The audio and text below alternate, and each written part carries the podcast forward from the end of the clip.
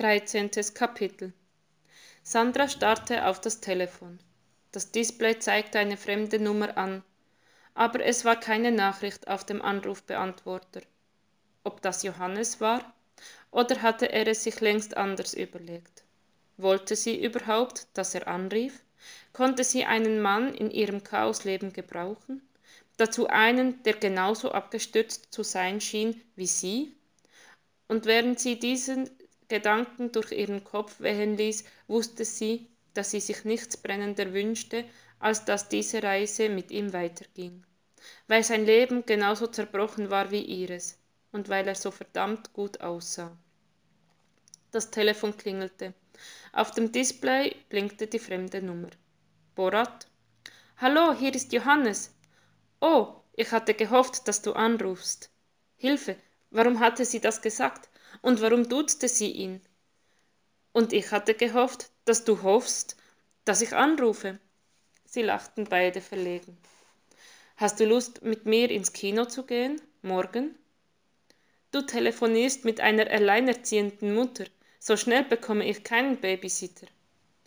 Und wenn das Kino zu dir kommt? Hast du einen DVD-Player? Einen alten, ja. Prima. Wie wäre es mit einem DVD-Abend? Ich bringe ein paar Filme mit und alles, was sonst noch dazugehört. Die erste Verabredung gleich bei ihr zu Hause? Sandra zögerte. Aber hatte er nicht recht? Wenn sie nicht ins Kino konnte, dann musste das Kino zu ihr kommen. Abgemacht, hörte sie sich sagen. Komm um acht, aber ich warne dich, die Kinder werden uns im Minutentakt stören, weil sie wissen wollen, wer der fremde Mann ist. Ich komme um sieben und helfe dir, sie ins Bett zu bringen. Äh, kannst du das denn?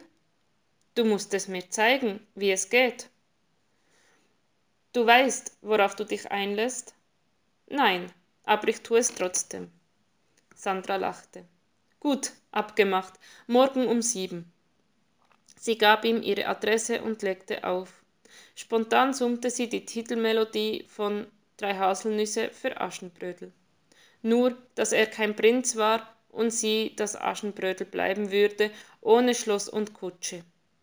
Aber es gab nichts, das sie im Augenblick weniger störte.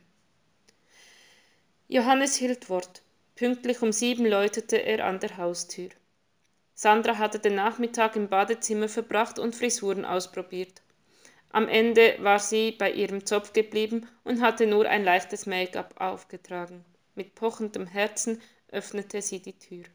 Hallo, komm herein und stürze dich ins Chaos.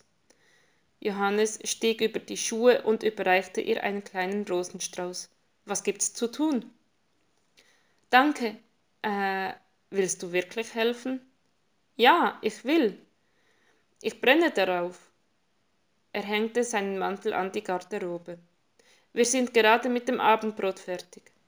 Soll ich abräumen? Sandra schüttelte den Kopf. Maries Hausaufgaben müssen nachgesehen werden. Felix braucht Hilfe beim Zähneputzen, aber vorher musst du ihn einfangen. Wird gemacht. Sandra konnte nicht anders, als Johannes heimlich zu beobachten, wie er beinahe an den Grundrechenarten scheiterte, bis Marie ihm erklärte, wie es richtig war wie er Felix Ratschläge beim Zähneputzen gab, dem es sichtlich Vergnügen bereitete, sich doof zu stellen.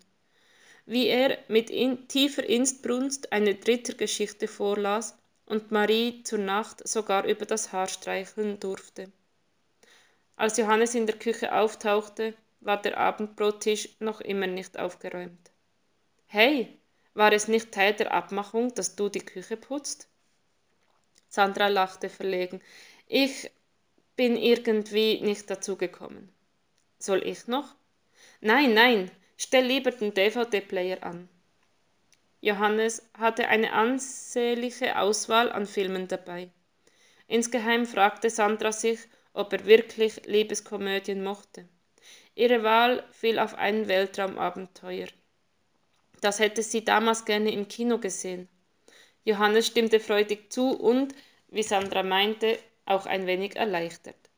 Sie, richtete Chips und Wein an und ließ sich neben Johannes nieder.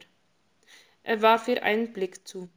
Sandra erwiderte ihn, und in diesem Moment beschloss sie, Probleme Probleme sein zu lassen, um die nächsten zwei Stunden zu genießen.